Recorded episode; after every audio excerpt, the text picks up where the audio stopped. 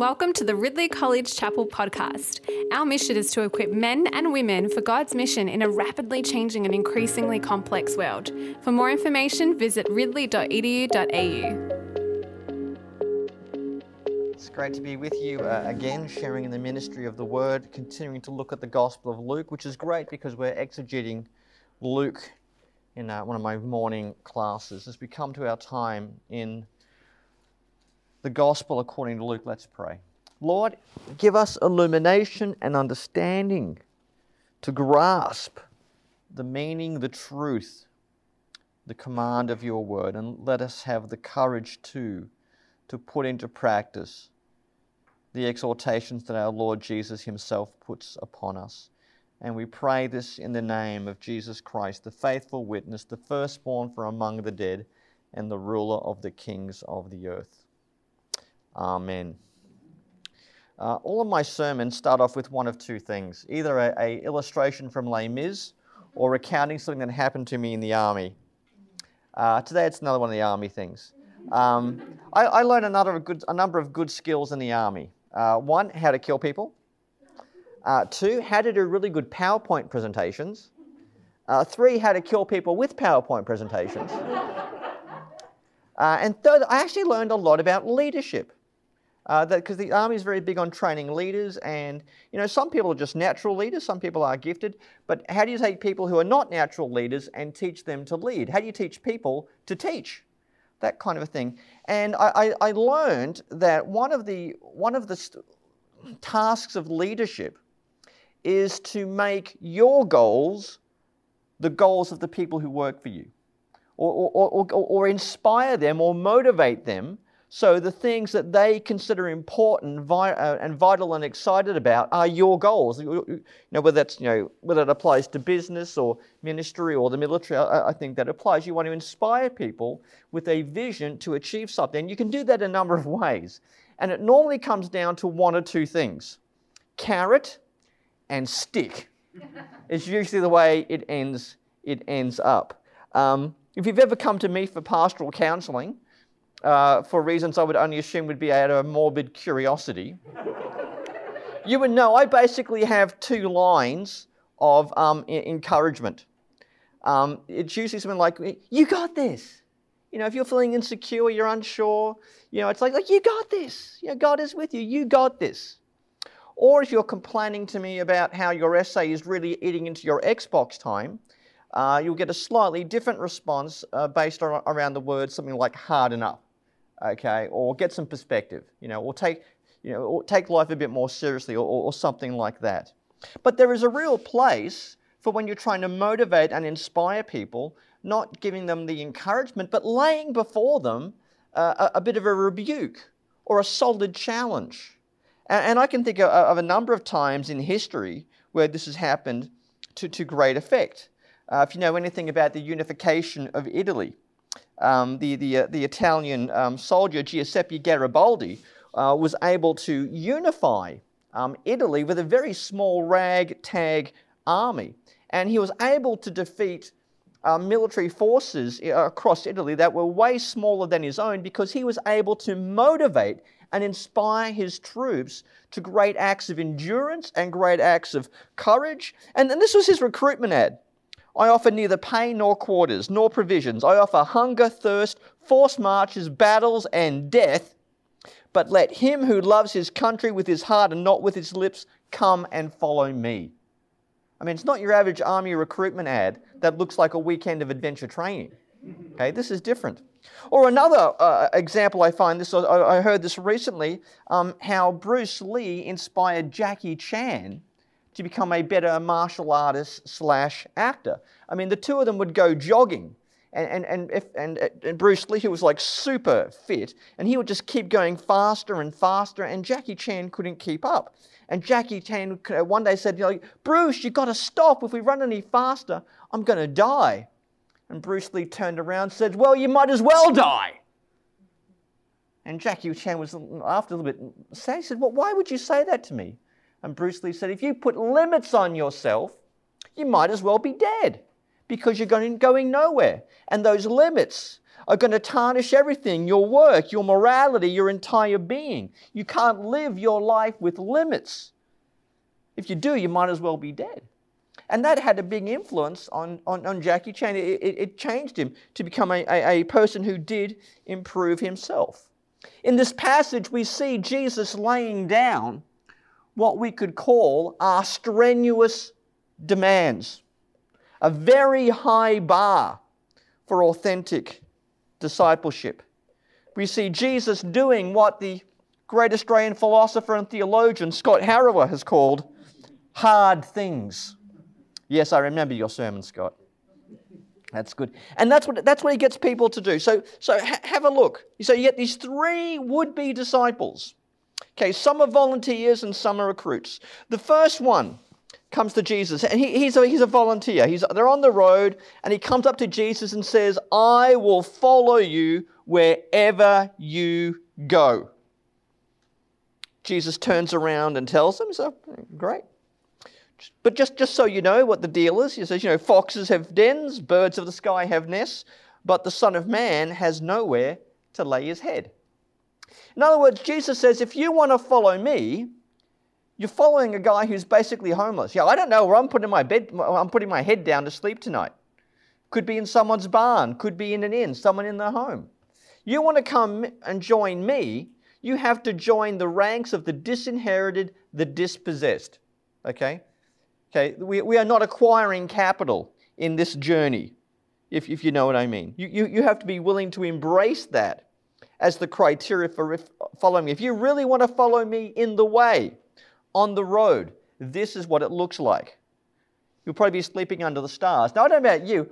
I don't, I mean, I've slept under a lot of stars. I've slept in mud in pouring rain. I do not like it. I don't want, when I sleep under the stars, I only want to sleep under five now with a nice walk in bathroom, clean towels, and a couple of mint chocolates on my bed. That's the five stars I like to sleep under these days. But Jesus challenged him. He says, Look, yeah, this is, this is not going to be luxurious.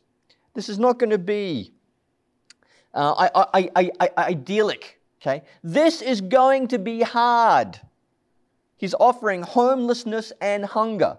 This is not what you, you put on job descriptions if you want to attract the best. Now, we don't know what the man's response is. Maybe he said, Actually, uh, a bed and a pillow stands pretty good now. I'll follow you from a nice, safe distance. But that's what people, people we can be like that. We want to we want to save, follow Jesus as long as we remain comfortable. Okay, we, we, we like our comforts. Now, that can be like living close to where your family is. That's a comfort, it's an, it's an advantage being in an area that you want to live in. Okay? Not having to, to bear any needless burden. We, we love comfort, don't we? We love comfort, a little bit of luxury. Okay? But that, that can be something that inhibits us in following Jesus. We follow him to the point that we are comfortable. But when we become uncomfortable, our motivation in discipleship can quickly fade. But then we have a, uh, a second person, uh, this time whom Jesus attempts to confront. Okay? Um, he goes up to another one. He gives this command, like he does to others, like to, to Matthew or, or to Peter. He, he just gives them an abrupt, arresting command that he, that he somehow made and was so hypnotic and magnetic and drew people to him. Jesus says, Follow me. Uh, but this guy, he, he's sympathetic. He says, Lord, he said, First, let me bury my father. Now, this is an honourable thing to do. Now, we don't know whether his father is on his deathbed, or more likely he's got to wait for his father to pass away. But, you know, it's, it's right, it's proper, it's respectful to look after your parents, you know, to honour them.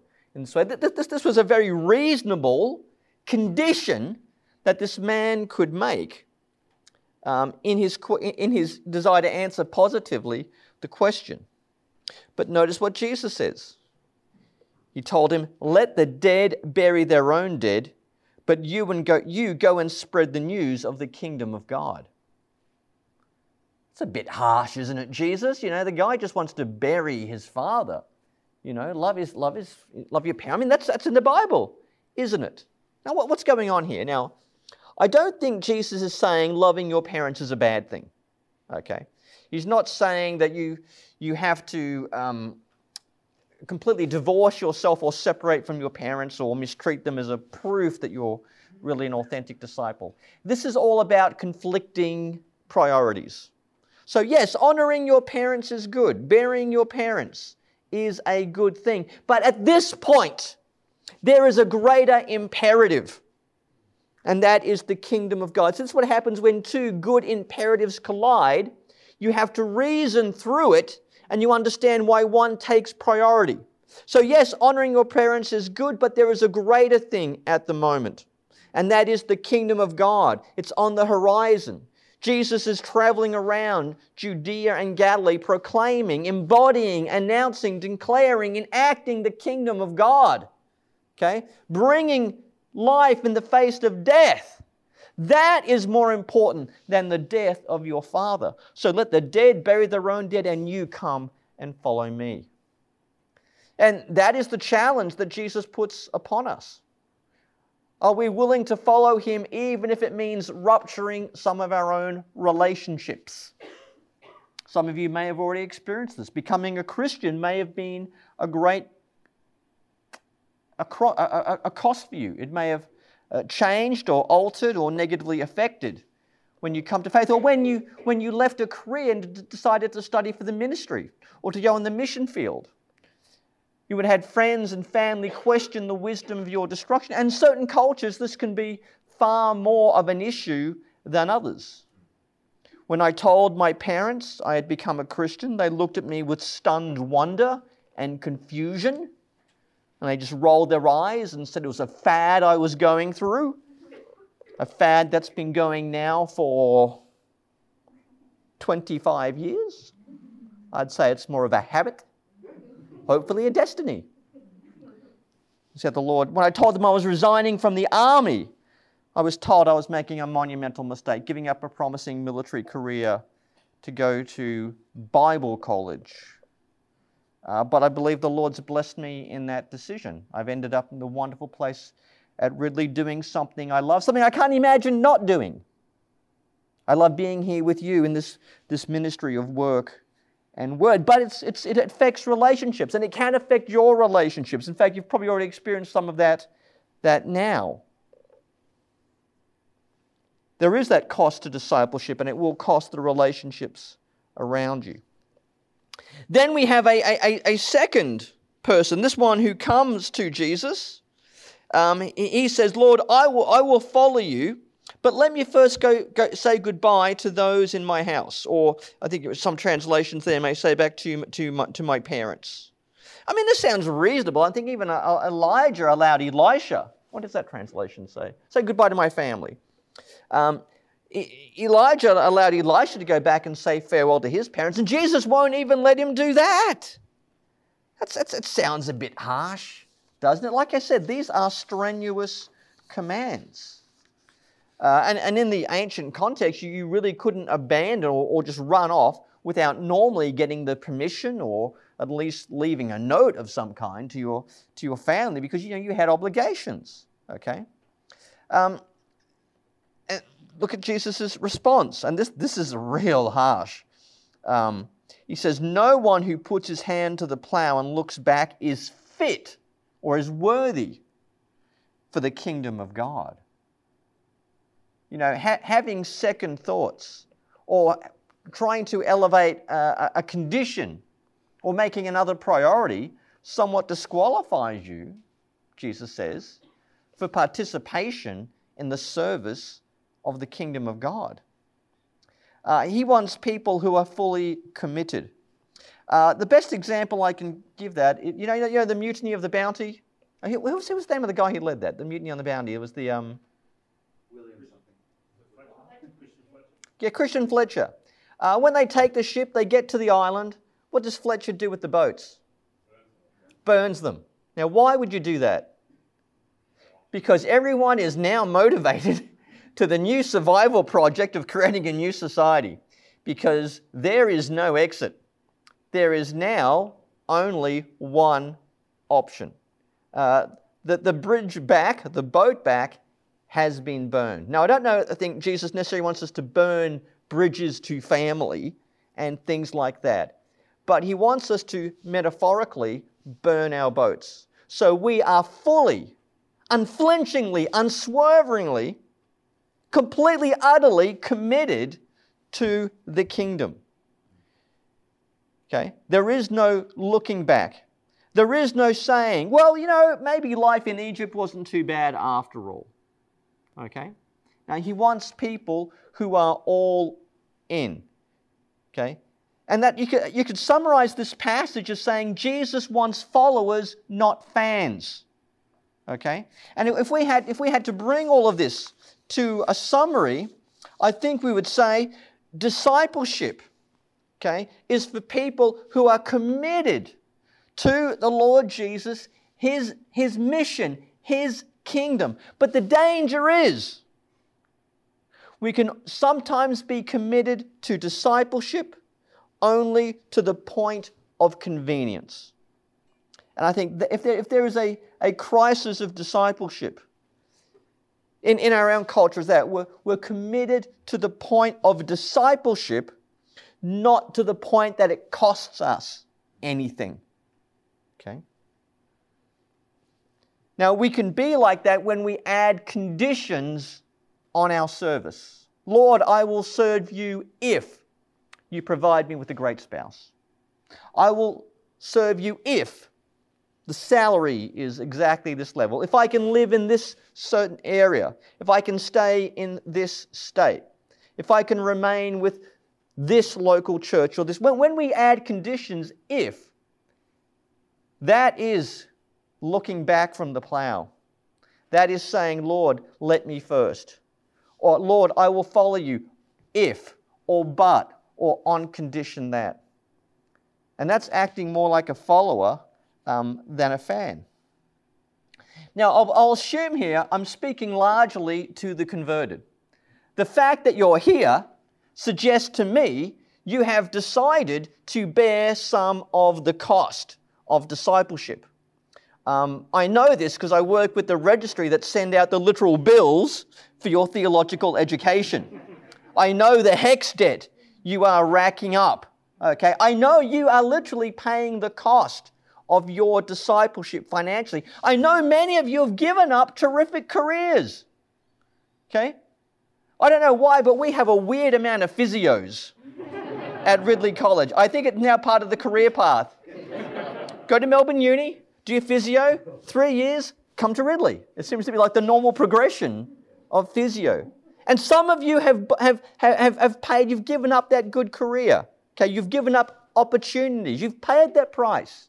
You are actually not like these three people. You have not put conditions on your service. You said, Lord, I'm available. Use me, take me, send me, search me, break me, put me back together, and let me serve you because you are the greatest thing in the world I want to make much of. That's great for you. So Golfers clap from Mike Bird. Well done to you. But let me give you a warning. As you go into service, whether that's, you know, just in your local church helping out, pastoral ministry, on the mission field, there's going to be a moment, I promise you, where you will look back from that plow and you will say to yourself, Gosh, I miss physiotherapy. Physiotherapy was never this hard okay? Or it could be, it could be anything. Wherever, you, wherever you're working, whatever you're doing, it's like, oh, there's more, there's more available men back in Melbourne than there are here where I am. Or it could be, there'll be a moment where you say that and you think that. What you have to do at that time, I believe, is just don't forget your first love. Remember what brought you to the point where you said, Yes, I want to set aside the worldly trinkets, the career ambition. I want to die to the world and live and serve the Lord Jesus Christ. And if there's one maxim, I will leave it, leave it to you. Is there are moments where you will be weary in the work of the kingdom. You will be fatigued in your compassion, in your strength, in your energy. You will be taxed like you cannot believe. There is a big burnout rate for clergy and missionaries. And in some cases, from the entire Christian life, there is big burnout. But what I advise you to do in that moment is to pray the words Lord, I am weary in your work, but I am not weary of it. And make sure you can find times of refreshing and renewal so you can, you can rekindle that love. Keep the fire, keep the passion. Keep following Jesus in the way, in the way of the kingdom. So you can say to your Lord, I'm not a fan. I'm truly a follower, Lord. Take me with you. On that note, let's pray. Our Heavenly Lord, we, uh, we thank you that you invited us to participate in your kingdom mission, to, to, to build your church, to send the gospel into all the world, to bring light in the darkness, life where there is death, justice where there is evil, and hope where there is despair. Lord, we pray we would be your vessels in that task, going out in your name in the power of the Spirit, giving glory to the Father. We pray, Lord, our, our discipleship would be real, it would be authentic, Lord, and we would cling to you like we cling to life itself. Keep us in your faithfulness, Lord Jesus, and help us along the way when we are prone to turn back, to wander away. Keep us faithful to you, O faithful one. And we pray this to the God of our Saviour Jesus Christ, the Father, the hope of the ages, the eternal, the immutable, and the faithful God. In the name of his Son. Amen. Thank you.